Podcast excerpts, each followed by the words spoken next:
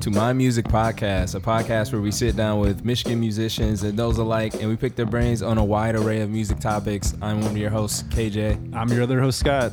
And Scott, today with us, man, we, we got another guest who stays busy. So we're happy to Wait, have wait, him. wait! Not just staying busy, but keeping the beat too. Oh, This keeping is the a beat first. too. Our first drummer, Yes. our first drummer, and I gotta say, I see him constantly on the net. Like we haven't really met face to face, and I really respect him for like always working on his craft. He's always doing something. Anyways, you know, we got the man of a thousand bands here. We got Mike Sheridan Lee with us today. Uh, I Yo. know him as the drummer of Flex a Decibel.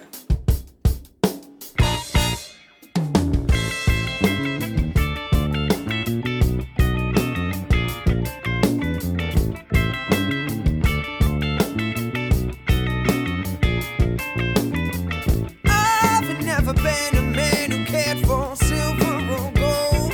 I've got no itches for riches, but you'll never. But, but wh- who else do you play with?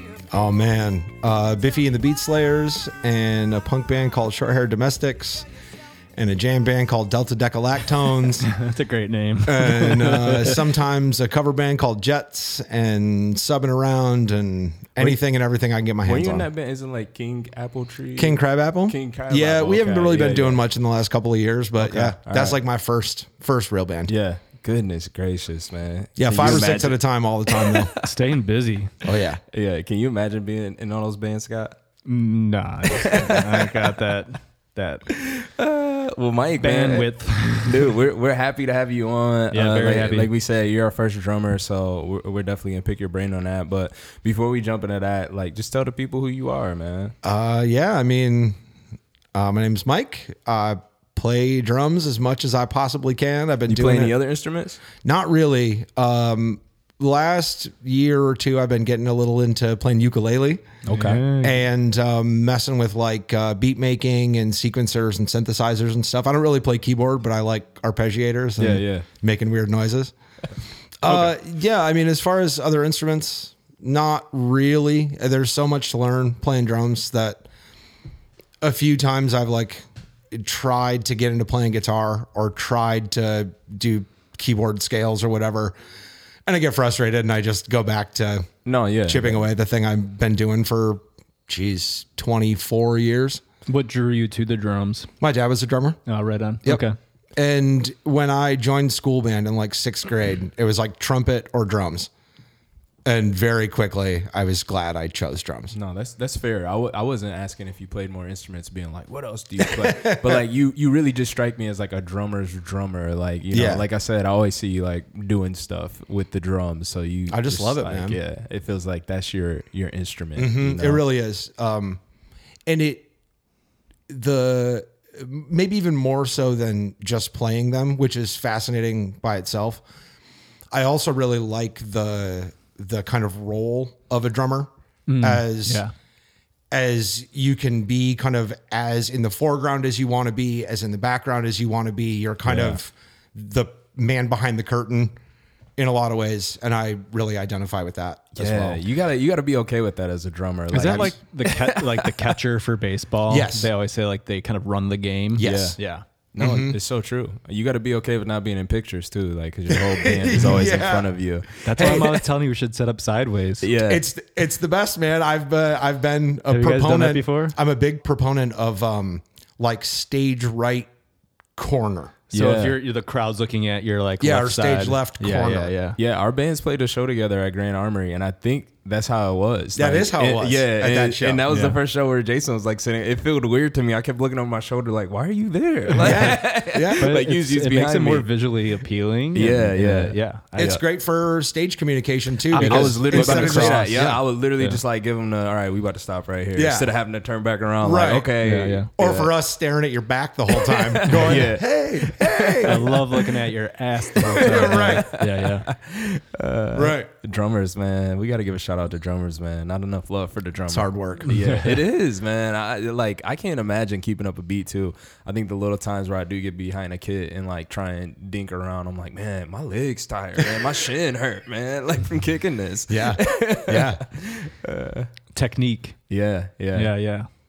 Um, so I'm like picturing little you with your dad behind his kid. Is that how it went down? Honestly, no. Okay. Um, so Your dad was he- like, "Don't touch my No, drum kit." he actually he actually didn't have one. Um, Uh, so he played some when I was little, and I remember him borrowing a kit from a friend that was in the house for a little while when I was young. And I like hit it a few times. My dad played full lefty, like Oh, yeah. hi hat on the right, left Yeah. foot on Oh, the yeah, bass yeah. drum Oh yeah. but no, it was just kind of in my mind. And I started doing school band, like I said, I'm like when I was like 12. And I didn't start playing kit till I was like 16. Straight rudiments on the snare. Yeah, just like concert band, marching band kind of stuff. Oh, okay. Yeah. And then um I didn't have a band in high school. I just played some and hung out with my friends' punk bands and was in a band in college, got out of college, started what became King Crabapple. But in all reality, it wasn't until about 10 years ago when I was like 25 or 26 that I really like fell back in love Mm-hmm. with playing drums and was like, got rid of my living room so I could have a drum set in the middle of the apartment and think about it every day, play every day. Like, cool. Yeah. And just like full commit. Yeah, Yeah. absolutely. Yeah. yeah. So it sounds like it was like an academic thing, like s- through school. Because I was like, I don't know, maybe you're sitting there, and when you're listening to music as a as a kid, your your ears are hyper focused on the drums rather than pe- some people like listen to the vocals or guitar work or whatever it is. But maybe it just came through in a, a slower evolution than that. Yeah, I think a slower evolution than that. But if I look back at the music I grew up on or really loved, it is all kind of rhythmic. Mm. Um, or I like, even as a young kid, I really liked hip hop and I really liked heavy metal. Yeah. And Total drums. But it driven. was, yeah, like all this like really rhythmic stuff. Right. So the kind million of, dollar the million dollar question was, were you a Limp Biscuit fan? they're okay. That first record's okay. All right, we won't go down that Yeah, rabbit that hole. first record's was pretty like- funky. John Otto's pretty tight, man. Yeah, yeah, that I was- know the drummer's name if that helps. Yeah. Well, that's yeah. I think that's that says something. yeah, yeah, yeah, Um, yeah. KJ's mostly. No, I love Limp Bizkit Well, too. I just we it's always just talk they've come about up them. a few yeah. times, so we have to drop. Yeah, them. it's like Well- when you talk about metal and hip hop, it's just like, Oh. Yeah. are you a Limp Bizkit fan or a Corn fan? But you I know? will say though, exactly to your point, um, that era of music, especially for the age that I am, Mm-hmm. Yeah, was pretty inspiring and pretty integral. And I heard, I mean, Evil Empire changed my life. Yeah. Uh, Yeah. Like- same here. It was the first time I heard music that was funk and rock and hip hop and all the things I liked in one place. Solo type, on his solo flight, can't fight alone. Fucks the trap, but first fly like the family stone. That ten devil set the stage for the war at home. Lock without a wage. You standing in the drop. And it was like, I want to do that. right, Right. yeah.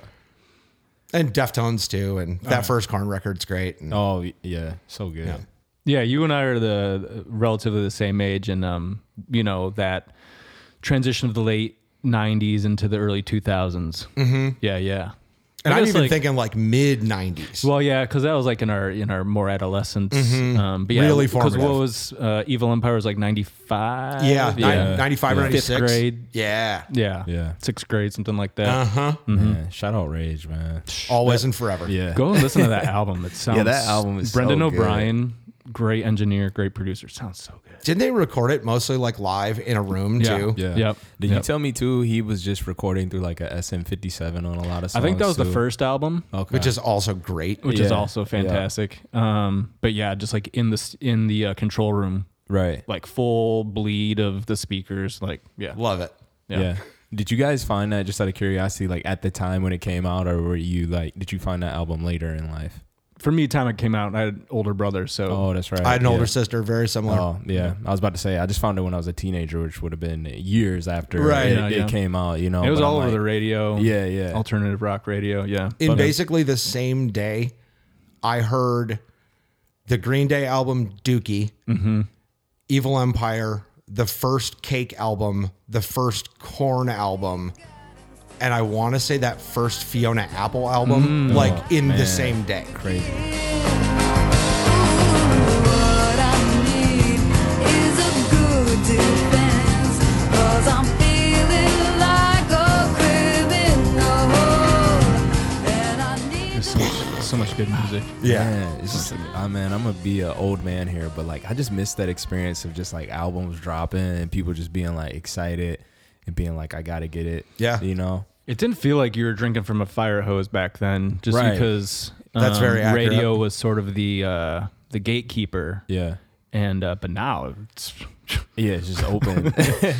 I think though, in some ways, um, because of like you said, the kind of fire hose aspect, it's all the more important that we do the like like our siblings did for us, where it's it's the personal recommendation. It's the Curated. Yeah. I think you'll dig this. Yeah. And Yeah. it could be that album that you're like, yeah. That's what I do for kids now. I just make them playlists. Like as soon as my uh, nephew was like, "Hey man, I love this Thundercat," I was like, "Oh, let me put you together a playlist." He's Yeah. like, you ever heard of this Anderson Paak Cat? I was like, Yeah. "Oh yeah." You know what? You know who Bootsy Collins is because he's on that song with Thundercat. He's like, "Yeah." I'm like, "Okay, "I'm just gonna make you a playlist of like all of Perfect. them," and like, and you know, he's been diving in, so I'm just like, "It's so cool." Mm-hmm. you man, need to- that to music pass like that. uh, spirit guide or guru to You really do, Yeah, yeah, yeah. Mm-hmm. man. Yeah, it's tough. It's tough sometimes to just like, e, especially in today's age with so much. It's just like, yeah. I think one of the kids I mentor too is just like, uh, what? Out, he wanted to check out Funkadelic. He heard like uh, Flashlight. He was like, oh, this is dope. And he went out there and he was like, bro, it's so many albums. Like, where do Yeah. I start? And I'm like, let Yeah. me just make you a playlist. That It's is- like Maggot all brain. of That's this where you stuff. start. Yeah, yeah, yeah, yeah, yeah. that is That's true. tricky. It, it can be some like kind of cumbersome. You're like, oh, f- that is Yeah. a that is a discography that I task. need to wade through somehow. Yeah. yeah, Yeah. even to that point as well, um, because of like streaming, where say when we were younger, you might get older music, you know, if it's Mm-hmm. like a parent's album or older siblings or whatever. But for the most part, it's you're kind of dealing with this like what's co- out in the last couple of years Yeah. and what's fresh out. But now you can be like a teenager, I want to check out Funkadelic, and you have their entire body of work yeah, at your that's disposal. crazy. Yeah, I never thought of it that the way. problem with that that I see it's not a problem. It's a good thing, but I think the problem too. Yeah. is that there's like low committal. Yep. You know, I- that's an back issue as then well. you had to c- you know, I'm like, that's twenty dollars. I'm committing to this album. I Right. Mm-hmm. better at least try Yeah. it. You know, but now you can be like so quick to. Man, I think we talked about this in the previous episode. but Yeah. old man gripes. No, Yeah. yeah. I think too of just like, man, I used to love that feeling of like my dad, we talked about this too in there, is like a hip hop fan, you know? And so he'd have all his CDs and I'd be like, I'm gonna sneak and listen to Snoop Dogg doggy style. Right. You know, I'd be like, oh shit, or listen to the chronic. Try and- not to get caught. Yeah, try not to get caught as opposed to now you just got it on Spotify and you Yeah. can find it anywhere. And you probably wouldn't even look for that. I just wanted it because I saw it in my dad's thing. Yeah. I knew I couldn't listen to Yeah. it. You know, it's just like different ways, I guess, of discovering music and becoming who you are now. I'm kind of lost in the weeds of the past in that I'm so out of touch with like modern music, especially like pop music. I have no idea what's coming out and what's new because I'm still digging through 70s funk bands. Like, It's like, Yeah. hold on, hold on. yeah, I'm man. still I'm still decades Yeah. ago, you know. tough. Yeah, that happens to me all the time, and I feel Yeah. like so, so weird because people look at me as like a person who knows a lot of music. I think uh, it was so funny. My wife, when was this? Whenever the song was popular, but Despacitos, do you know that Yeah. Mm-hmm. song? Pero pa' montarlo aquí tengo la pieza, oye. Despacito, quiero respirar tu cuello despacito. Deja que te diga cosas al oído para que te acuerdes si no estás conmigo. Despacito. It was on like they were referring to Grammys. I was like, what is this? She was like, you never heard Despacitos? I was like, I never heard this song in my life. She's like, no way. Yeah. And I was just like, I don't listen to the radio, so Yeah. like I've never heard it. Like I Too don't busy know. bumping old Snoop Dogg albums. right. I'm Is that still going to be listening to on your Doggy uh, Style. next WICE E playlist? Uh, yeah, I'm gonna throw it on there. I'm gonna throw Despacitos on the radio. Nice. This is a brand new yeah. song. getting back to the drums, uh, so we could keep going down that path. Yeah. Sure. Um, I'm curious to hear from you, like when you went from like playing the instrument to like listening to it as like a, a recorded form, because I think this can help us transition. Okay. Do you know what I'm saying? 'Cause Like- I, I feel like when I was learning the bass, it was it was a technical like I'm learning how to play this, but not appreciating what it could be as like an art, artistic. You know what I'm saying? Like where you get Yeah. a voice out of it, Right. You know? So so I have the opposite experience. Oh, okay, cool. Um, where through again like through like early school band stuff you learn your rights and your lefts and a little bit of technical information but i learned how to play by way of improvising um a friend of mine a dear friend of mine named jeremy olson is a bass player and once i had a drum set Jeremy just came over and played awesome funky slap bass, and I figured out how to play grooves to it. And so even as that applies to recording, I would like hear cool parts or kind of hear when things felt funky. Right, Nice. like I'm, I'm Yeah. like hit, I'm laying too heavy. I need to pull back, Yeah. or like ghost note more, or whatever. yeah, or kind of getting a sense for what music was supposed to feel like. yeah, and then it was much later el- uh, at least in the real kind of technical weeds right. that i'm thinking about it more from a what's that pattern what's the subdivision Yeah. etc um but no like like hearing something interesting in a recording is as far back as I can remember. Like again, the Rage Against the Machine stuff. Like what's that tune? Viet Now has that cool Mm-hmm. Oh, yeah. that cool little snare break with the hi hat stab Yeah. and being like, that's hip.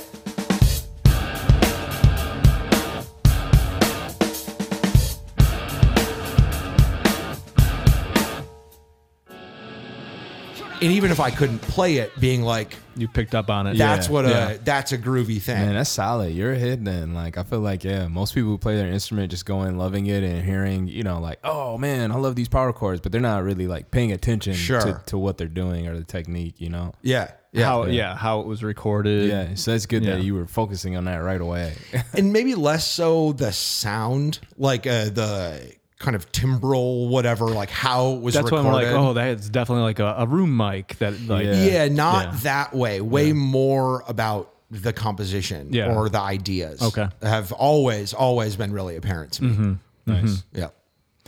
yeah that's a sort of because there's so many aspects you can approach your instrument and so that i find that sort of fascinating Yeah, me too. do you want to get into the topic Yeah, yeah, 'Cause yeah. i think we're leading there We're leading right Bring it into on. the topic. So uh, Scott and I, we talk about this a lot with, with our friends. I feel like of just like what makes for a good uh, drum sound in in a recording or a performance. You know, is it the snare being wet? Is it the snare being dry? Like it, what gets you going when you hear The- a the kit recording? choice Yeah, the itself. kit choice. It's like when you hear those drums on that, you like, oh, that's Yeah. tasty. Like beyond just even just what they're playing, but just like the sound, of right it, you because know? it really can like like you were, we were talking about earlier like guide the rest of the band Absolutely. um yeah, the rest of the sound of the album or the song So I may have a less technical answer than you're That's all looking for. right. No, No, I'm no, not looking for we're not looking anything. for Whoa, technical. we're no, chatting. yeah. but or or rather um as far as like what it actually sounds like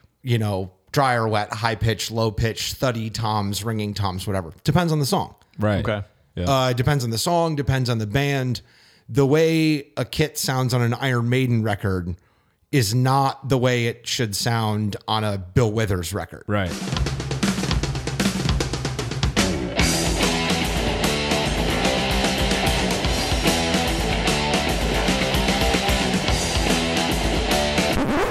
He ran down and he talked to me.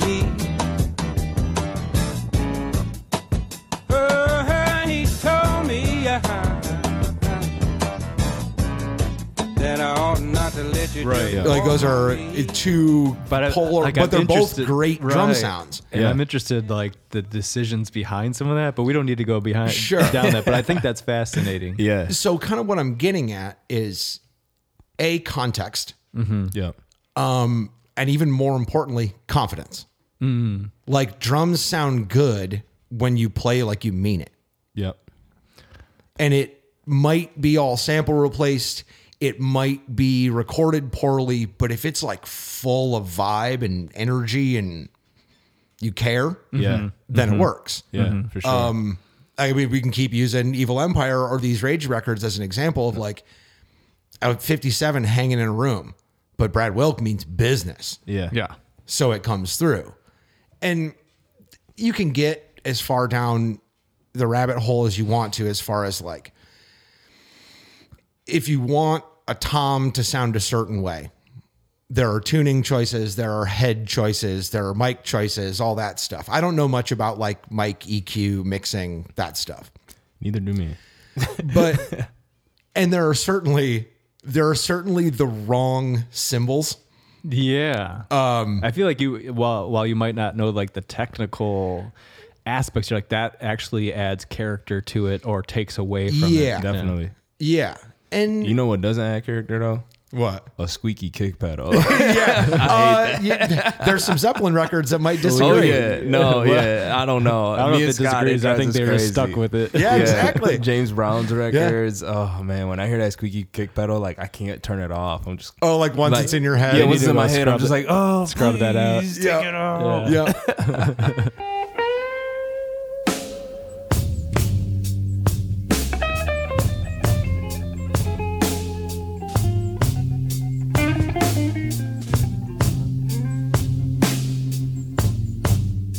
and yeah, I- all that stuff. Uh, as sort of an aside, one of the most overwhelming but also awesome things about drum sets is that they're modular, and that even a given a ten-inch rack tom, the tuning options, the head options, close mics, overheads, like, and that's just one drum, and you can have as many of them as you want Right.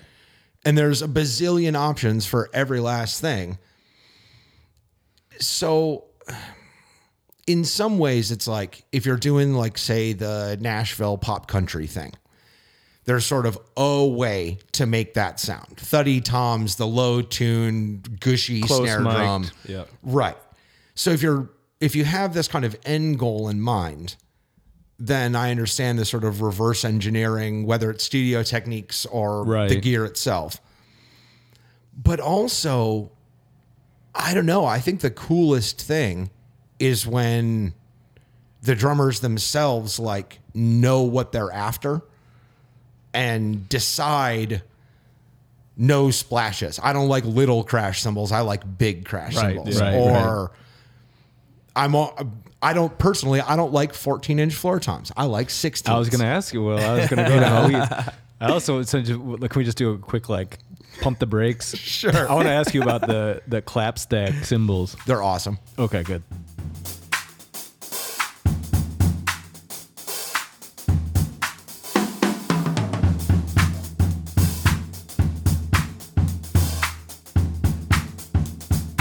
That's all I really wanted to hear. I was just informed about them Inexpensive. this last weekend. Yeah. I'm like, why didn't I know about this until today? Yeah. And how can we get it a, Yeah. a you set said for our that. Is that drummer? what you guys said to Jason? I'm like, that. I didn't know that was a thing. Yeah, me neither. Sounds Yeah. bad. There's some controversy in the drum industry about those. I was Why? wondering What's the about that. Well, controversy? because like, Um, oh, I'll let you go. You're the drummer. I can't. Oh, now the dude's name's going to escape me. Um, it doesn't matter. The guy that like invented it, developed it with Istanbul. Istanbul, yeah. Uh, Oh, and I feel bad that I can't remember his name. Um, but as like on all these major records, Dr. Dre stuff, whatever. And this, the Clapstack thing came out six years ago. oh, it's been around that long. Yeah. Wow, okay. And then about a year or two ago, everybody else started making them. Uh, and they all started making them without doing the kind of proper cap tip yeah. to Istanbul. yeah. And suddenly it's like new innovation from Zildjian. Like, mm, oh gosh. not so innovative. And they're- I mean, they all sound cool, and everyone sounds a little bit different. Yeah. Right. but there's like a little kind of under the surface, like among the drum community, is Yeah. like, yeah. yeah, some Interesting. some drama about those. I even went down like a rabbit hole of some dude like, let me show you how to make them yourselves. Yes. What? Yep. Yeah. He was like taking a bunch of shitty symbols and hammering. it- uh, Yeah. I'm like, Make the tacos. yeah. Wow. It- anyways, Yeah. I we- would not have enough drive to do that. but I guess if that's your main instrument, yeah, maybe you Free would. time, yeah. But e- even but even to that point, there are so many little jingles you can get for hi hats and the thing you can put Accoutrements. on a snare drum and another little thing you can tie to this Yeah. and it's just endless, man. Mm-hmm, it's just endless. How do you feel about like uh, modulation on, on drums, like effects and, and whatnot? Like on Oh, I love it. recording? You see the videos I've been making? Yeah, that, yeah, that is true. Yeah, yeah, I love you've been it. at it. Yeah, Oh, I yeah. think I of, need to hear like- more about this because I've not seen these videos and apparently I need to.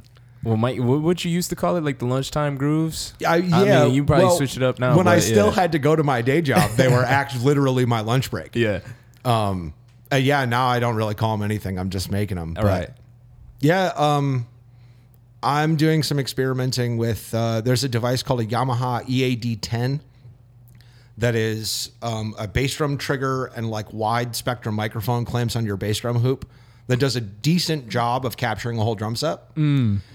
So, and that runs to a little module that's quarter inch out. Oh, okay. So you can like run it into a pedal. What are you gonna, No. whatever you want. Whatever to. you want. Yeah. That's dope. so I've been experimenting with some of that stuff. I don't know if it's anything I'd ever do live uh, because it gets dangerous real fast. Yeah. I what you know what triggered in my head when you said that? Isn't there like a breakdown in "Are You Gonna Go My Way" where the drums go through a flanger? Oh yeah, yeah, definitely. Yeah. Yeah, yeah. yeah.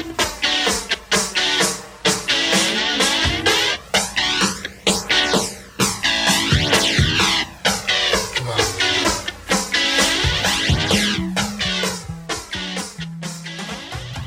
Well, and- I'm and- thinking about that like flanger fla- phaser. I'm thinking obviously Tame Impala. Like anytime he hits the crash, just like But here's the thing. Yeah. I think, and in most of the time you hear that stuff in recording, that's all post production. right. Yeah, oh, yeah, yeah. yeah, So the- definitely. so the fact the- that yeah, what you're doing The is like exploratory, the exciting thing. Formative. Yeah, because then you're actually interacting with it. There's um a drummer from Israel named Dan Mayo.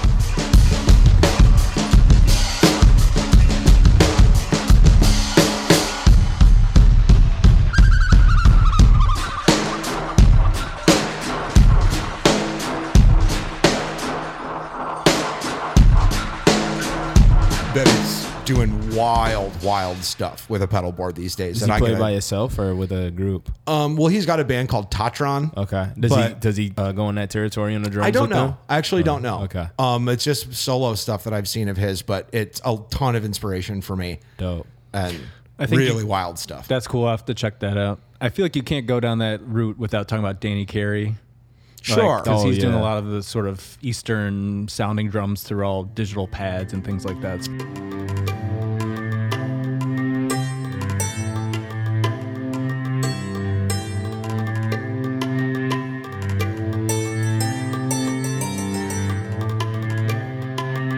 Pretty cool. yeah. What are those called? The mandala drums. Yeah. Uh huh. I've never messed with those. I, I've I've only seen videos of him. Like that's kind of. It, I'm like I think the technology's far along enough that it doesn't sound like shitty synthy stuff. Right. You know, it sounds Right. pretty good. Pretty good. Yeah. There's a ton of territory there. I mean, even all the stuff people do now with uh, sample pads and triggering, and you can layer sounds and. There are some, uh, in addition to Dan Mayo, there's a guy named Zach Danziger is doing baffling I'll things. have to check that out. Yeah. Um, they have a love group called, I think it's called Edit Bunker, and it's him and a bass player, and they're doing wacky, like parallel Ableton, and he's got all these triggers. And when the bass player is playing notes, Ableton makes a chord out of it and spreads the notes across his triggers.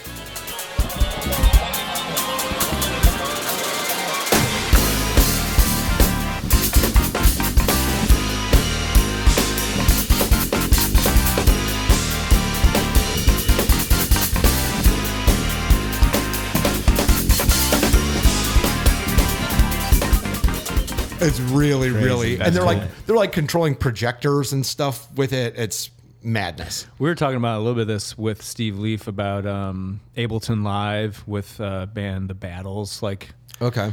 um, just what you, yeah, what you can do with triggering. yeah. You know, trigger any sample, trigger any Mm-hmm. arpeggiated. Fo- it's it's crazy. Sky's the limit. the sky is the limit and i think the kind of next phase of a lot of this stuff is figuring out how to make it more interactive and more improvisational you Less know? on rails. right. yeah. yeah less on rails where it's cool we've got the laptop sitting on top of the bass rig and at exactly the 32 bar mark the strings come in Yeah. Yeah. Right. you know more like being able to push and pull and Yeah. but it's difficult Yeah.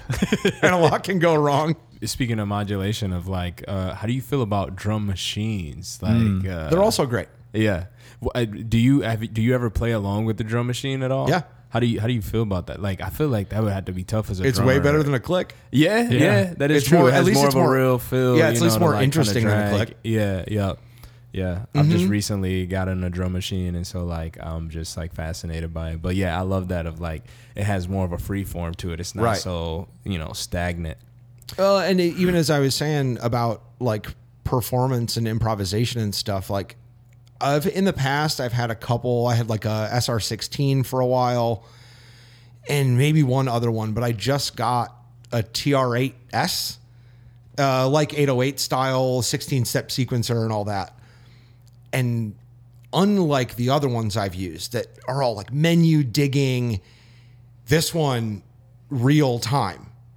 It's got faders, you can add, subtract stuff. The sequencer is all really handy and like it feels like you're playing an instrument to play it. Right. So even when it's just sitting next to you and running and you're playing drums, you can just like reach over and mute the clap or reach over and turn up the reverb or high pass filter or whatever. As opposed to it being s- all these menus that you have to dig through, it's like it feels more like an instrument, feels more like interaction. And that goes a long, long, long way in it not feeling like just some stale loop in the background. Not that loops have to be stale, No, but yeah, yeah. It's so hard too. With yeah, that's the thing with the drum machine. Is like yeah, you're looping and having the same thing. So Yep. like either you got to be putting some hella interesting down on top, or creating your own drum Yep. combinations over it. yep. Um, but yeah, man, They're cool, man. They're all tools. it's just all tools in the toolbox. I'm gonna shout out uh, "Family Affair" by uh, Sly Yeah. Stone, which is I think like the first song to have success using one of those and blowing up. Mom loves the both of them. You see, it's in the blood. Both kids are good to mom. Blood's thicker than the mud. It's a family affair.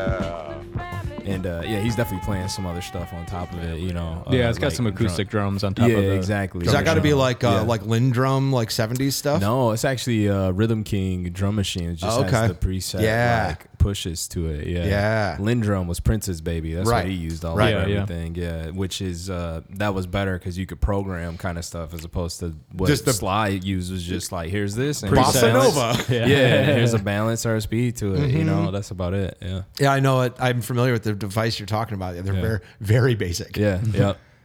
Sometimes limitations where you need it. Yeah. I know that's what It's I true. need. I, that, that's the drum machine that I've been using to like record a lot, and like yeah, it's because I just need limitation. And it's just like Cool. even when I try songs, I'm like, okay, it's like 30 drums on. This is just stupid now. Yeah.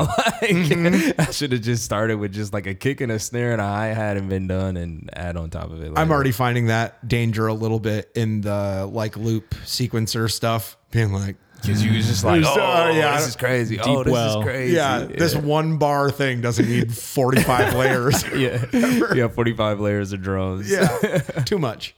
You were uh, you were talking earlier about like post production. Have you had any chance to play around with that with with anything that you've laid down? Not really. No. Um my actual recording experience is relatively limited other than like making all these videos and doing stuff myself. Um I've made I don't know 4 or 5 albums in my life and for the most part it's like when I'm done tracking I'm done with it. Okay. yeah. Like that's somebody else's job. You're not like- sitting there with the, the mixing No. engineer being like, "Eh, No. yeah. Usually by the time it gets to that point I'm ready to move on. yeah, do something else. Yeah. Yeah, that's drummers. I feel like our drummers like that too. I feel Yeah. like uh, have have you watched the Beatles documentary on Disney yet. Plus at all?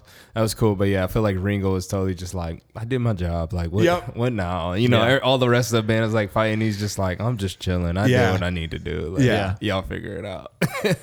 Yeah, yeah. The only reason I ask is there's so many cool things, you know, whether you're doing like a um, flaming lips kind of thing where you're like adding a lot of distortion and, and compression to the drums.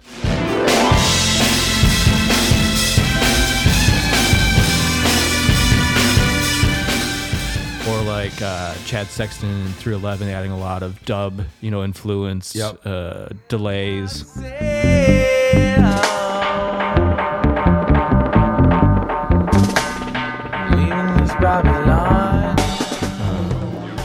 Yeah, or like we were talking about adding some type of uh, mixture of drum machine and analog. you know, there's uh, some Chili Pepper stuff that they do that's cool. Um, yeah, I Mm-hmm. it's sort of that's sort of on deck for me Yeah. in some ways. Like I have a really really basic setup at home, Mm-hmm. um, and even if it's really rough, I do want to start working out um, kind of more more fleshed out songs than Yeah. the kind of like minute minute and a half long like video stuff that I've been doing.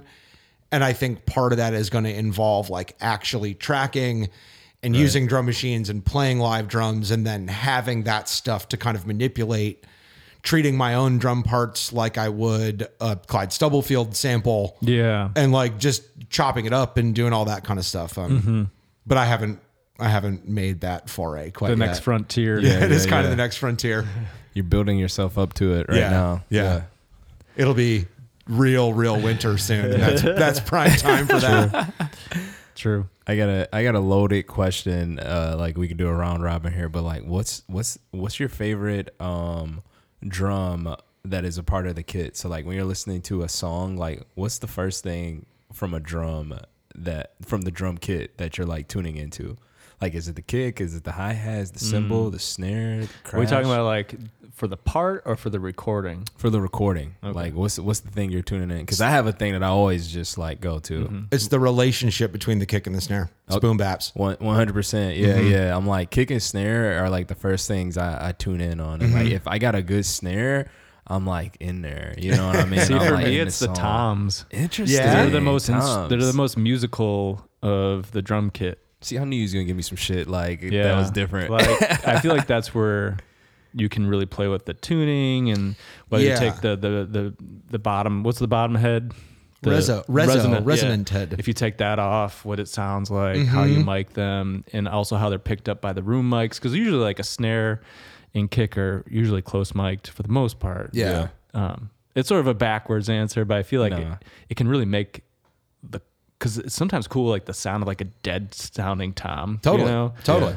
But then sometimes when they're like they're musical, yeah, yeah. I Yeah. think a snare just cuts through the mix like so much. It's hard. Well, to- yeah, I mean, yeah, you can't have drums without a kick and a snare. Come Yeah, on. yeah, That's yeah. like the simpleton answer. I know, yeah, but I'm just like some, but some snares sound better than others. Like Oh, you know, no I doubt. always, I think I've brought up this example of this song before on here, but like 50 Ways to Leave Your Lover, man, Oh, how yeah. that snare is like, Yeah, like it's just like such So- a good feeling, you know. so I'm glad you brought that up because it was in my head, but I didn't say it all the way back when we were talking about like what makes a good drum sound. Yeah, And I said like confidence. It's like it's also it's in your hands. yeah, yeah, just and the like control of the the, hands. equipment is kind of secondary. It's about Hmm. the person. And 50 Ways to Leave Your Lover is Steve Gadd. Gadd, yeah. And that's why Yeah. it I have sounds Steve so Gadd good. written Yeah. down right here. Like Steve Gadd could be can't playing on talk drums cardboard without- boxes. Right. It sound that good. yeah, Like, Yeah, yeah. There's That a, is true. there's an old video of Steve Gadd doing a brush solo on a pizza box.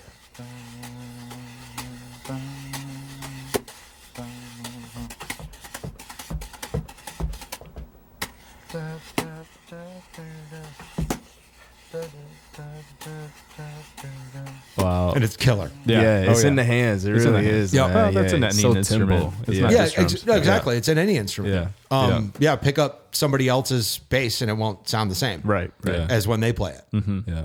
I'm trying to think of uh there's a another low key song called Jive Baby on a Saturday Night.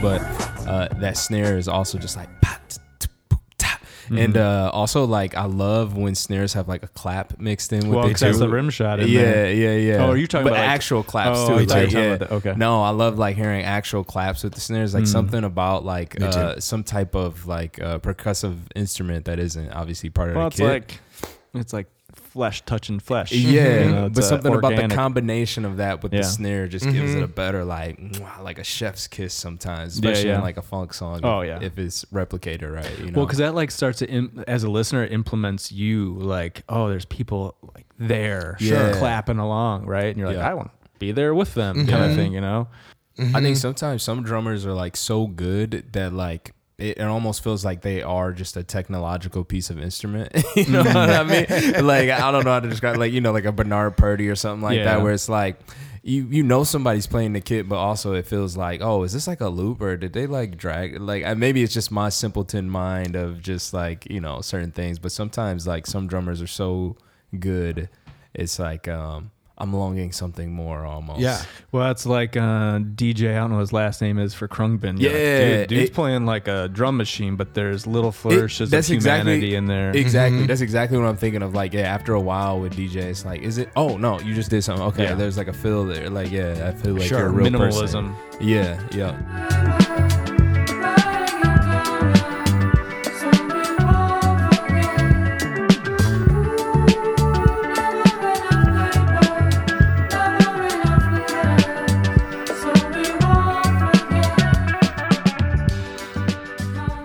there's um uh before we even started recording and you sort of alluded to this topic um one of the things that came to mind as well some of my favorite recorded music in the whole world is their youtube videos of a gopro uh it's charlie hunter and a drummer named carter mclean and it is the two of them it playing in a brewery. No mics on the drums, no vocal mic. It's like Charlie's sitting on a bass amp and there's a drum set.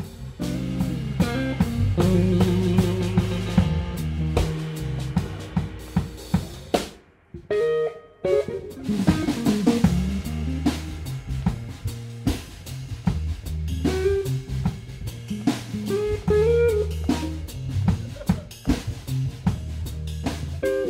and they the GoPro? like sitting on a chair Is pointed that at is them. that like getting what's is that getting the audio? yeah. yeah. As Yeah. far as I know, that's the audio, or maybe at most it's like a Zoom recorder Right, or right. something. Yeah. Some type of But portable. there's there's no microphones in the shot.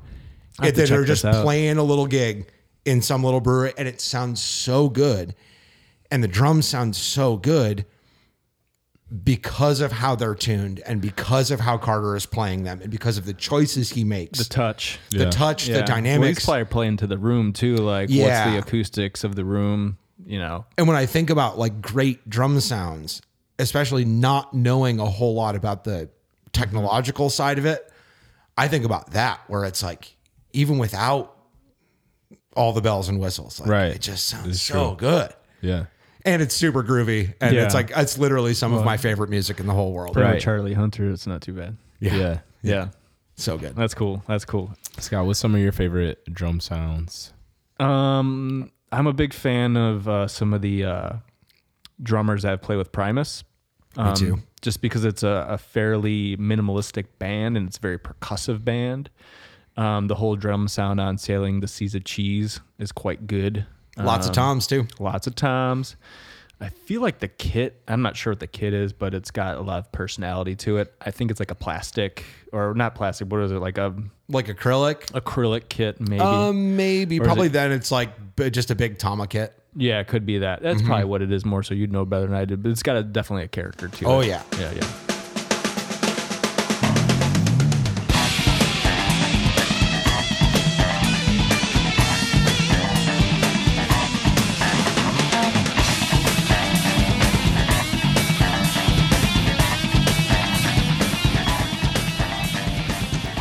and that real like cranked up snare drum and the kick drum's got a ton of like click, Click attack Mm. to it. Yep, yep, yep. Mm-hmm. Yeah, those are awesome records. too. I'm a huge Primus fan. Yeah. I, I'm a big uh, like it's such like a processed drum sound, but um uh Pantera uh, Vinnie Paul is it Vinnie Paul? Mm-hmm. Vinnie Paul. Yeah, he's got such like a d- that kick is just basically like a snap of the fingers. There's no like low Yeah. end to it. Yeah. but it, it sounds super he's uh he's got great time and just Yep. what he's he treats it such like a machine. Those are huge toms. Yeah. Oh yeah. Oh yeah.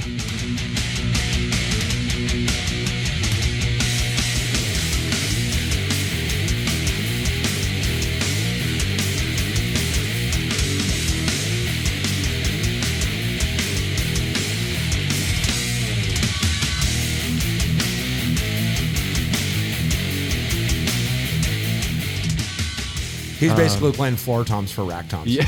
That's crazy. you should look at photos of him on yeah, I this. was gonna say I gotta see It's pictures of his kid. ridiculous. I'm They're like, what? Yeah, Yeah, they, yeah. they are basically floor toms mounted on two bass drums. Yeah, yeah. And he's like this little guy behind this. Mm-hmm. Nice. like, I yeah, I want to say that like the brick wrapped kit. Mm-hmm. I could be wrong, but I think it's like 14, 16, 18, 20 for the toms and two 24 inch bass drums. yeah, huge ass bass drum. Uh, huge. it's like that would feel overwhelming. That's just What like- it was at the time. That's That's- But crazy. I, and I really like eh, both of those examples, um, and they fit really well with the music that's being Mm-hmm. Oh, made. of course. Right. Yeah. Um, I've always really liked uh, Abe Cunningham from Deftones. Oh, yeah. Mm-hmm. always has a Yeah. really great drum sound.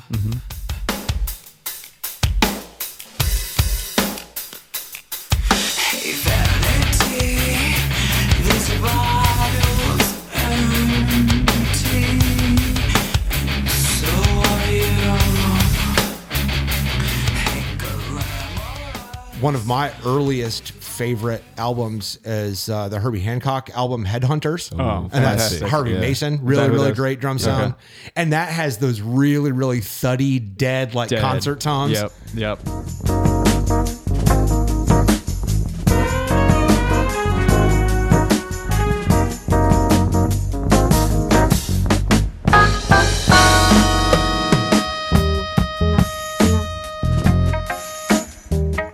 That's really cool. Sounds super good. Yeah. Mm-hmm. Oh, it just makes me want to listen to that album. I, I was literally just about to say that. Like, man, Headhunters is a classic. that's like my man. earliest favorite music. Yeah, yeah.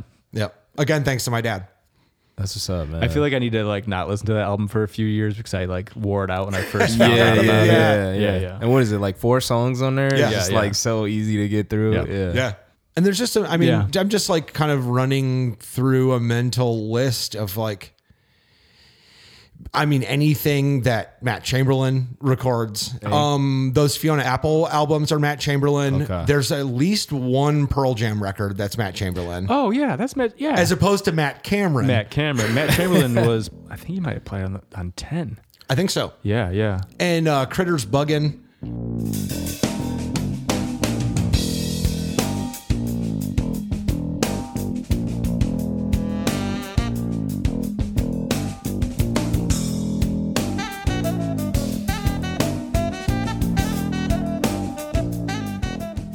um, with Scarrick and some other folks, and yeah, he's he's one of those like like Josh Freeze, Okay. where he's just everywhere. Just a session dude on everything. but You it's look like at- every time you hear him play, uh, uh, what's the Wallflower song? One headlight Is he playing is on Matt it? Uh-huh. Ah. Chamberlain, and take a listen to that song sometime. No crash cymbals, no frills. It's yeah.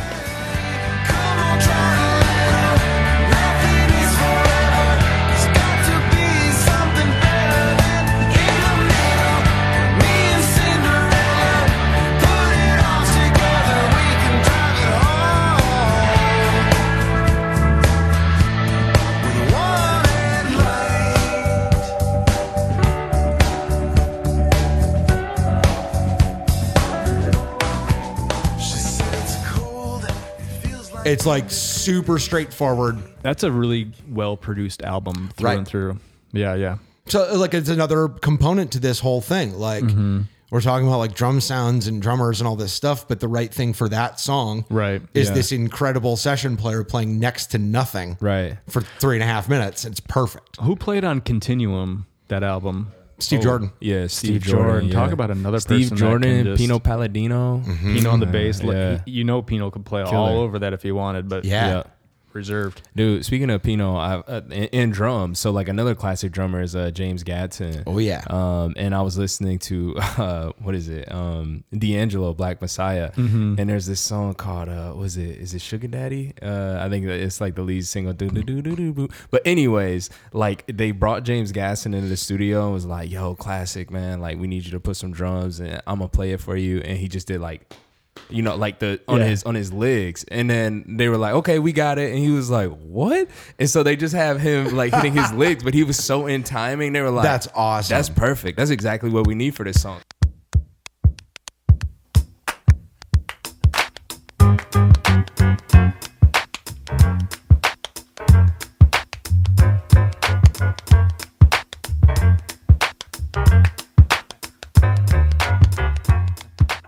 So there's not really drums, and I was like, I listened back and I was like, "Oh yeah, it's just some dude hitting like his Oh, I love legs." that. Yeah. It is crazy to me when like w- with that, you know, with these albums that we're talking about, it's like these drummers are capable of s- like technically of so much more, Right.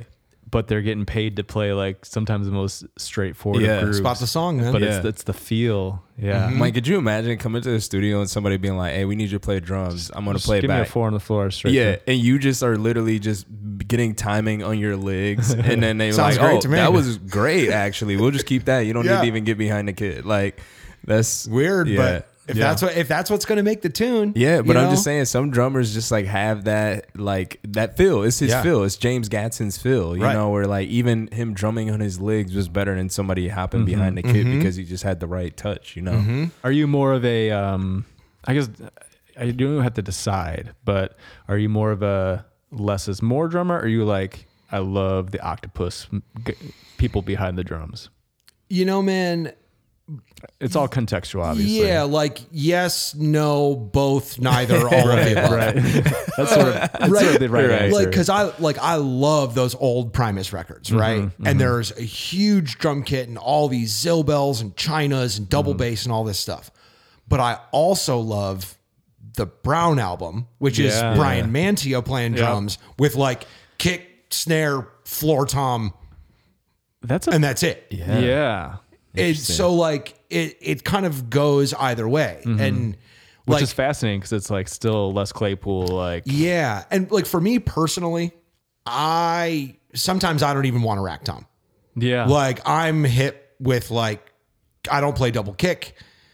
Uh, when I'm at home, I like set up like stacks and effect symbols, and I never bring them to a gig. Or I'll like be having fun at home and then have a rehearsal and be like, I don't like that sound Yeah. for any of those songs. that's like bass players at home Right. with all of our pedals. Right. and then we go to the gig. Like yeah, none of this works. Yeah, none of this works. Bring the tuner. Just bring the tuner and the compressor, maybe. Yeah. yeah. So, uh, yeah, yes and no. Um, Uh, that's fair. and sometimes it's like super super cool uh i think about like whatever prog band kind of stuff or Yeah. i mentioned like iron maiden before Right, Right. and that you stuff's can't- great Yeah, you can't not talk about Neil Peart. You know, right Yeah, you know of Pert's course. another great example of like if you're gonna orchestrate these awesome parts and have all these cool tom sections and all Mm-hmm. that stuff great um for me personally the stuff that i hear in my head Mm-hmm. is like dj premiere beats yeah. Yeah.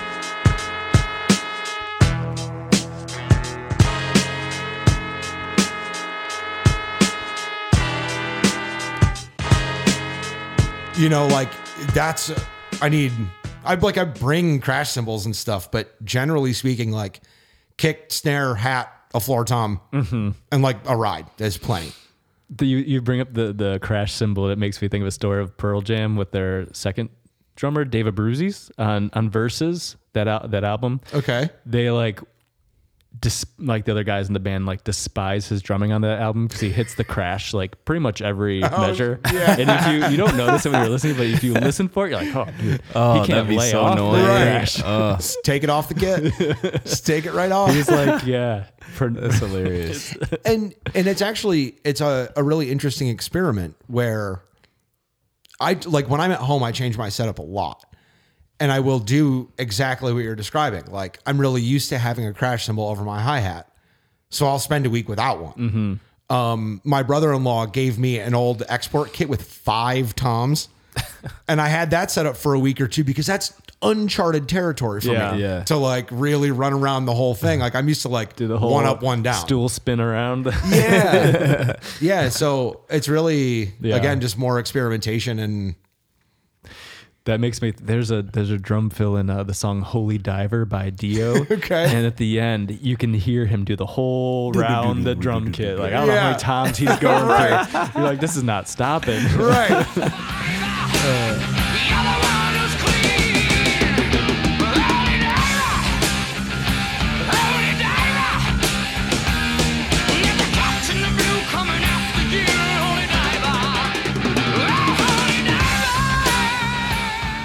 right. and i think um the really responsible players Yeah. um the vinnie calutas of the world uh i think about a guy named gergo borlai that we were talking about this afternoon that plays a giant giant drum His set name Gurgle. What? borlai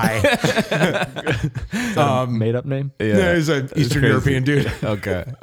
but these people that are playing really large setups but you might hear a song that they play on and you won't hear any of those instruments and then you hear another song that calls for those instruments and they play them so it's really a, again it's like back to what songs are you playing Yeah, what sounds right. do you need and if you need a cowbell for the fourth song in the set bring one Bring one. Yeah. if you don't don't put it on your drum set Yeah.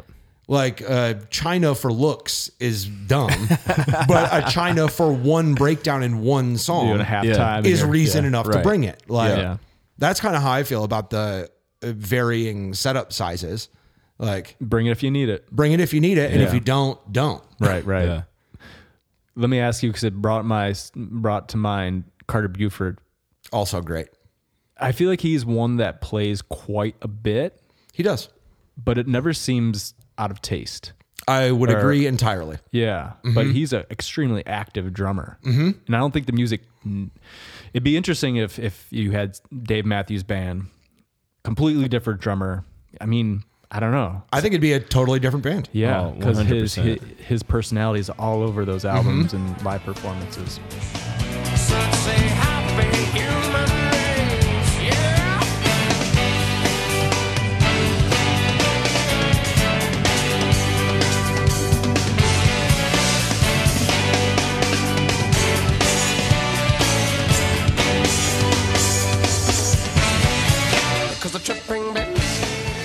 That's so crazy. I feel like the drummer really does make the band. Like you bring in a different drummer, and sometimes it just changes. the element. Sometimes, sometimes it depends. Sometimes, yeah. yeah, It just it just really depends. But I mean, overall, I feel like the drummer is where things change. If you're gonna bring like a lineup change into a band, Yeah. like Mm-hmm. once that drummer gets there, it's like it could change the whole the It's whole that- landscape of it's how the that band plays. foundational element. You Yeah, know, it's yeah.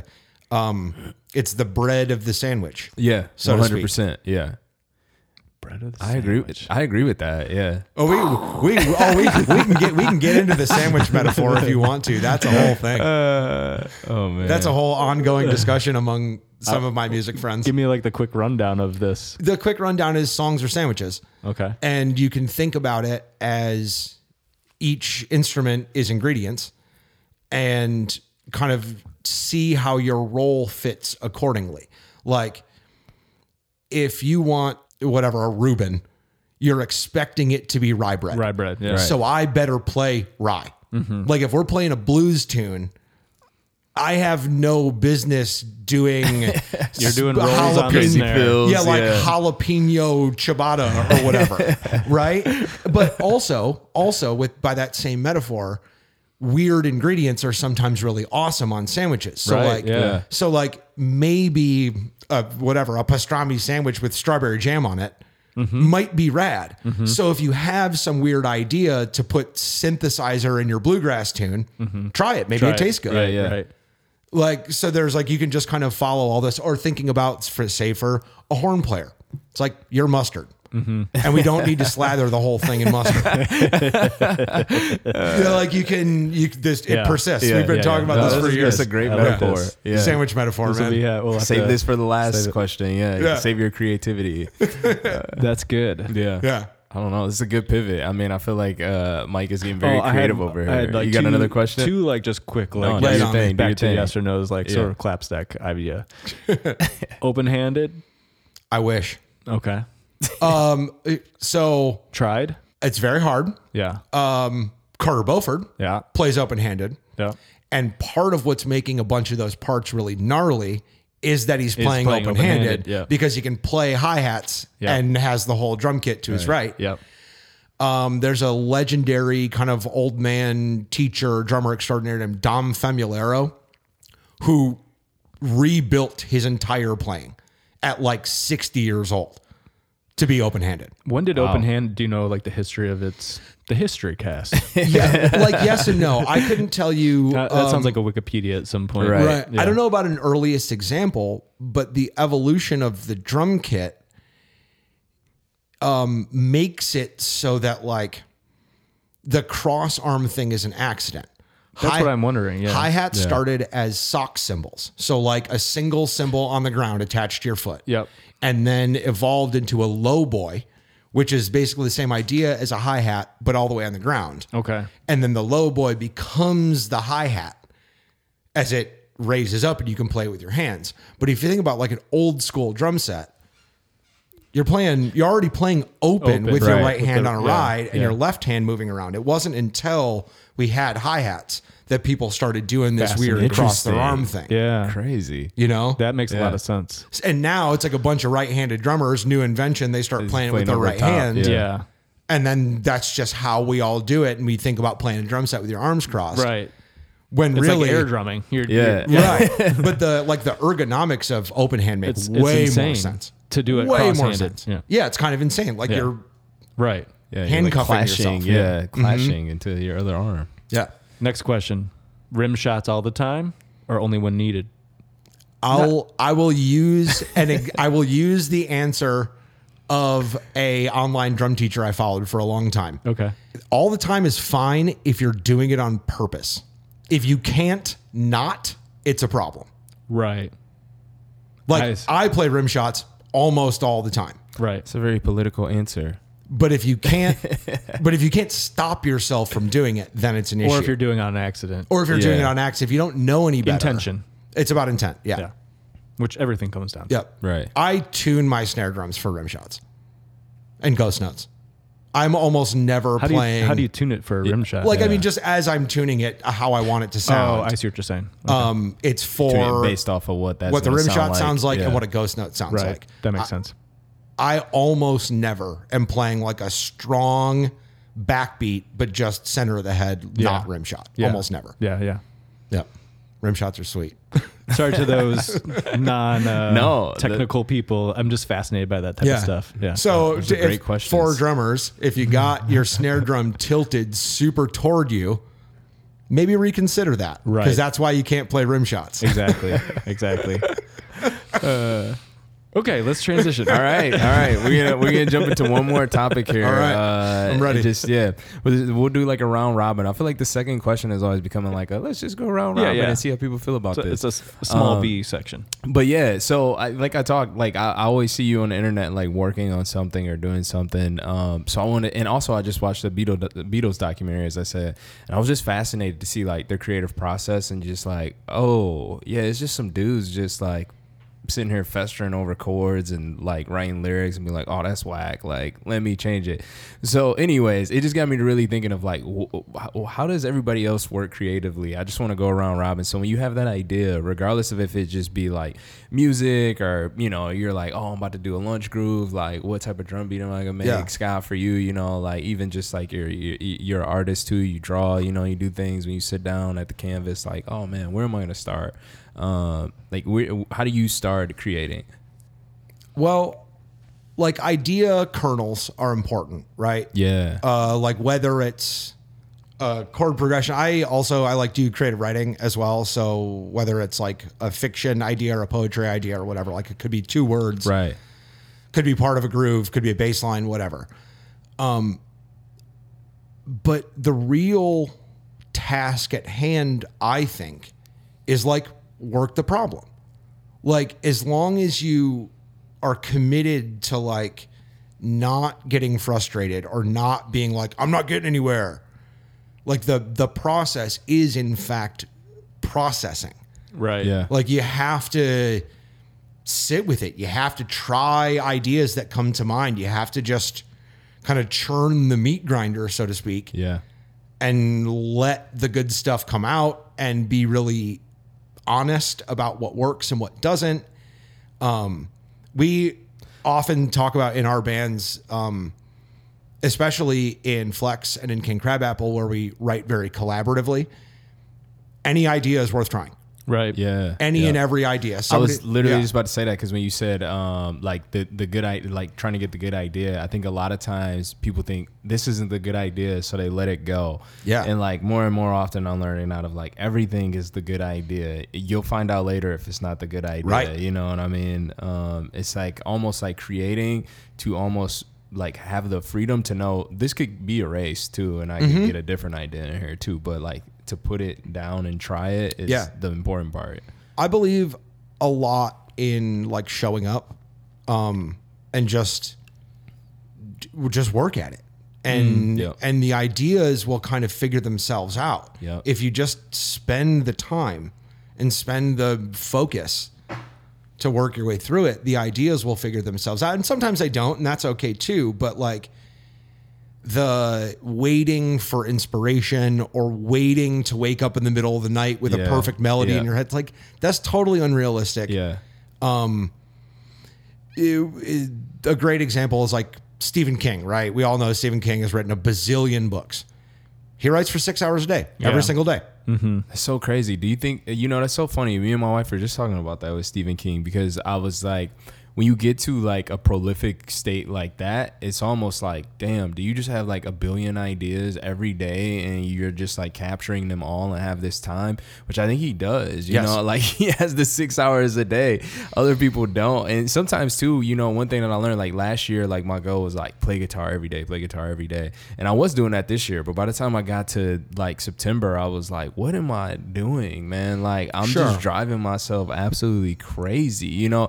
And when I've found now is like I'm more creative because I give myself breaks. I don't put myself in. A, pre- I'm like, okay, I ain't play guitar in three days. Okay. And then the fourth day, I, something I'll be like, oh man, I'm feeling good. What's this? Oh shoot, okay, I got a little chord. Okay, we got something going. And it's like the time away from it almost like creates my brain to have time to take in ideas. Mm-hmm. You know. So I really am a big proponent on actually stepping away from your yeah, instrument every positive, while. negative space. You, Yeah. you need both and because they they support each other. Yeah. Yeah. How do you feel about that? I don't take breaks. No, I know you. Yeah, yeah. Which I'm not saying it's not wrong to. Like, yeah, I spent- definitely. Yeah, I Everybody's different. yeah. I spent a week on vacation uh, the beginning of October. I'm just checking the old habit tracker Oh gosh. uh, because I took was away from my drums for a week. And right now it says that I've played an instrument for like 60 days in a row. And before that, it was like 170 days in a row. Yeah. and a- as you're describing though or uh, like in working out the problem or like letting the ideas come through i discovered just yesterday right working on a new flex song that because i'm kind of doing it every day where even if it's tiny little things i'm like thinking about like oh what if that was at the beginning of the bar or Right. should i change that that when i get find myself in a collaborative situation the possibilities just pour out of my Right. head. Like I don't have to scrape for ideas. I can just already hear like, oh, we could take that guitar riff and put it upside down. We could put that there. We could start that there. And I think it's a product of just sort of being in that headspace. yeah. Yeah. Mm-hmm. All the time. Oh. It's so different working collaboratively too. Like working in a collaborative sense is probably one of my favorites because it's just you have so many ideas to bounce Oh, yeah. off, and, and other people's ideas get you to start thinking of other stuff. makes me think of um, it was brought up by um, in a podcast fr uh, by Trey Anastasio of Fish, but it's more of comes from uh, improv comedy, but the concept of yes and Absolutely. you know, and Oh, Yeah. that, that works so well collaboratively. But Mm-hmm. you have to have ev- everybody on board about um, uh, about building something and Mm-hmm. taking what somebody has and adding another thing and kind of going around in a circle that way. Yeah, you really got me in that mindset. I, I mean, like even uh, we did Ghostbusters this year for Halloween, but like a couple years ago, you were like, "Hey, let's do Ghostbusters," and I was like, "Tonight? Like we ain't even practiced. We ain't even been together." And you're like, "Ah, we can figure it out." Yeah. And I totally thought of like the yes and thing, you know, and I was like, "All right, like, Mm-hmm. yeah, we'll we'll try it and we'll see what happens." And it went good, you know, but uh. It's so crazy, like just that that thought process of like willing to uh, put yourself out there and fail too is like Totally. super important, you know. And you're probably right that I should take a break sometimes. Mm-hmm. Yeah. Yeah, no, Everybody's I- different. Yeah, everybody's different. Like I said, I mean, up until that point, th- I mean, I had played guitar for five hundred some days in Yeah. a row. Like it was like obsessive, you know. Yeah. But I started to realize like my creative output was diminishing. Like yeah, I was Sure. learning modes and yeah, I was learning all these riffs and stuff and like all this cool stuff. But I literally was like, would sit down. Apply it to make my own stuff and be like, ah, this kind of Well, whack, you're- or like, I'm not feeling this. Yeah. You're talking about the difference between like woodshedding, like practicing versus writing. And those Mm-hmm. True. are two different things. Very true. Practicing, Absolutely true. you really got to grindstone it, you know, just And I, repetition. and I think the thing too is like having so little time as you know life and, and being a dad Right, and work right. and all of that stuff. It's like yeah, I was spending my time practicing with little time for creative freedom, you know. And now Yeah. like being like, okay, I've spent almost two years playing every day. I don't need to practice. Like I need to practice, but like when I have free time of like in chunks of hours, like Mm-hmm. I gotta try and see what I can do creatively, you know. Yeah. Yeah. Are you like uh I mean I feel like every artist is like this the whole voice memo things like you got a bunch a thousand voice memos of ideas? Nope. Oh no, really? Do you do that, Scott? that's what I was going to say is like my most creative times are like in passing. Yeah, same. Like, you know, waiting for my kids to get ready and I'll pick up the bass off the wall and plink around it for a minute and I'll an idea will come out, I'll record it. Yeah.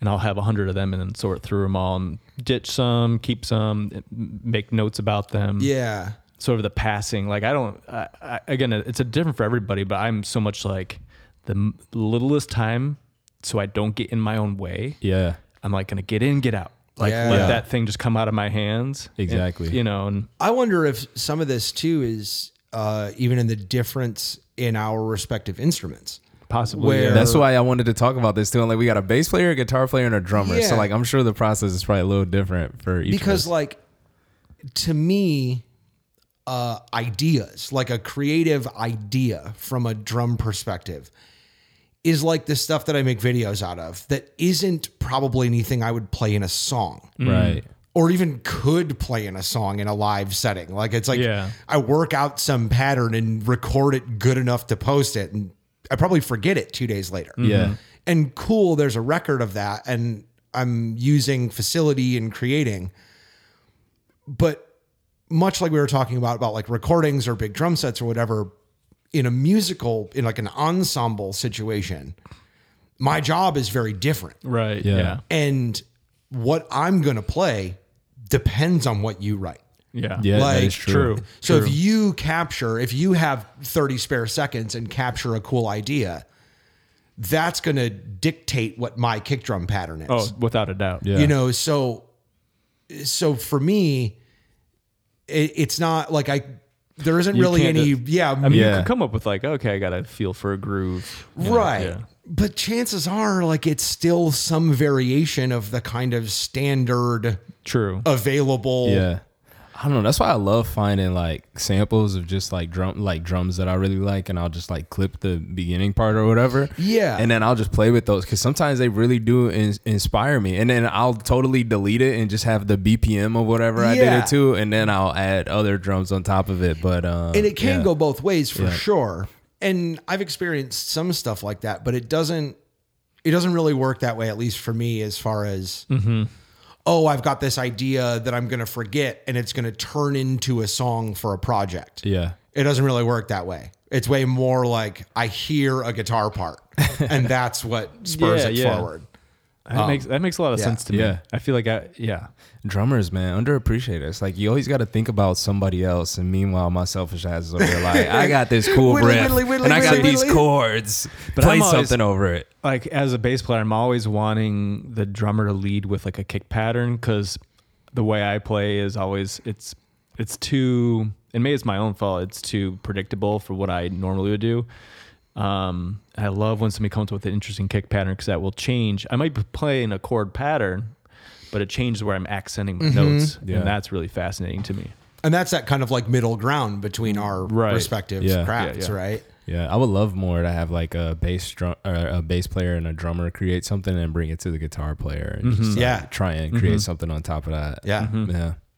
and in my in my bands um my kind of main job in the like writing process is as an arranger Mm-hmm. Yeah. and um again because i like i love hip hop so much and i've messed with like beat making over the years i kind of think about the songs like you see them in say pro tools and will often say things ab- like okay cool so the fourth time play the second half of your riff at the beginning Right. Right. and like chop it in half and flip it moving it around. Right. Um, Yeah. Or I think about it like that, like, Well- oh, well, the intro is 16 and we can put the horn part from the bridge over the second, you Right. know, and like, Yeah. Well, again, like that, goes, Oblick, you that know? goes back to like the metaphor of like the catcher. Like they are calling the game. For Yeah. real. They're composing the game, you Yeah. know? yeah, And I feel like that's very much what you're doing. You're you're orchestrating. yeah. And I love that about Yeah, the that's writing fascinating. process. Yeah, that's cool. It's very cool. Like, man, it's so crazy just to know how. I don't know. Just in my head, I just think like, oh yeah, everybody does the same when they create, you know. But it's just like, No, eh, wildly obviously, different. yeah, obviously, everybody has such a different perspective, and I just like love Mm-hmm. to hear how people do things. Yeah. Let's go to that last question. All right, let's do it. So, Mike, so what we do at the end of every show is we always ask if your band was a type of blank, what would it be? Um, and I know you're in several bands, but I know you for Flexidecibel. Sure. So, can we focus on Flexidecibel? Sure. Can we do that for this one? Okay, so if Flexidecibel was a type of insect, what insect would it be? Oh, That's a good one. Mm, Yeah, yeah. an insect. I feel like it's got to be something weird. Like, it can't be just like an ant or something. Yeah. Ants We are got, like- mighty. we got Ants like are praying, mighty. praying mantises. Uh, what Yeah. else is, I don't know what else is out there. Uh, maybe this is weird, but I think Flex's insect parallel is like a grasshopper. Like where it's maybe unassuming at first or doesn't Touch it and seem that to- boy like whoa. yeah, it like doesn't seem that powerful but is Yeah. or it's something because it's something we talk about as in our band is we don't really have like a lot of like breakout virtuosity but what we do have is this kind of collaborative like swag like take big Yeah. heavy steps and that makes just like Right. Yeah. so i don't know about insects because i think about the thing as like a behemoth Muscular. but but grasshoppers are ours. Sometimes you see a grasshopper, you're like, Yeah. damn, that thing is huge, It's man. all- But also, you're like, well, it's a grasshopper, and then you touch it and it like jumps or something. Yeah. You're like, holy crap, Yeah. like man, Powerful. um, yeah. i'm going grasshopper I Yeah. like that. I think that's good. unassuming but powerful What's your lead singer, Marshall? Marshall. Uh, he's got like grasshopper energy. I can see he that. does gotta have grasshopper energy I mean, the, the the the couple times I've actually seen y'all play, but yeah, you just like bust out like. I don't know. I, like when we played together at uh at Grand Army, I was like, this is like the perfect band for us because like yeah, you guys came on and it's just the horns were like stabbing, hitting. Marshall was just like running around. Y'all had like the energy and the vibe of each other thanks, man. being together. Yeah, but uh, I'm just saying, Grasshopper is a really good description that. for a couple Cool. times It I've is seen you good. play. Yeah. cool. What It's we a- got there? it's a fun band That was Yeah. a good. You know, our guests never never cease to amaze. I know. I always think I'm gonna stump somebody or somebody's like, I don't know. I'm just not answering this because I don't know. But they always come through solid. No answer. Yeah. Well, Mike, thanks so much, man, for joining the Yeah, podcast. thanks, Mike. Oh, thanks a ton for having me, man. This Yeah. is really fun. I could talk about music all day. Oh, yeah. Like Same. likewise. Peace.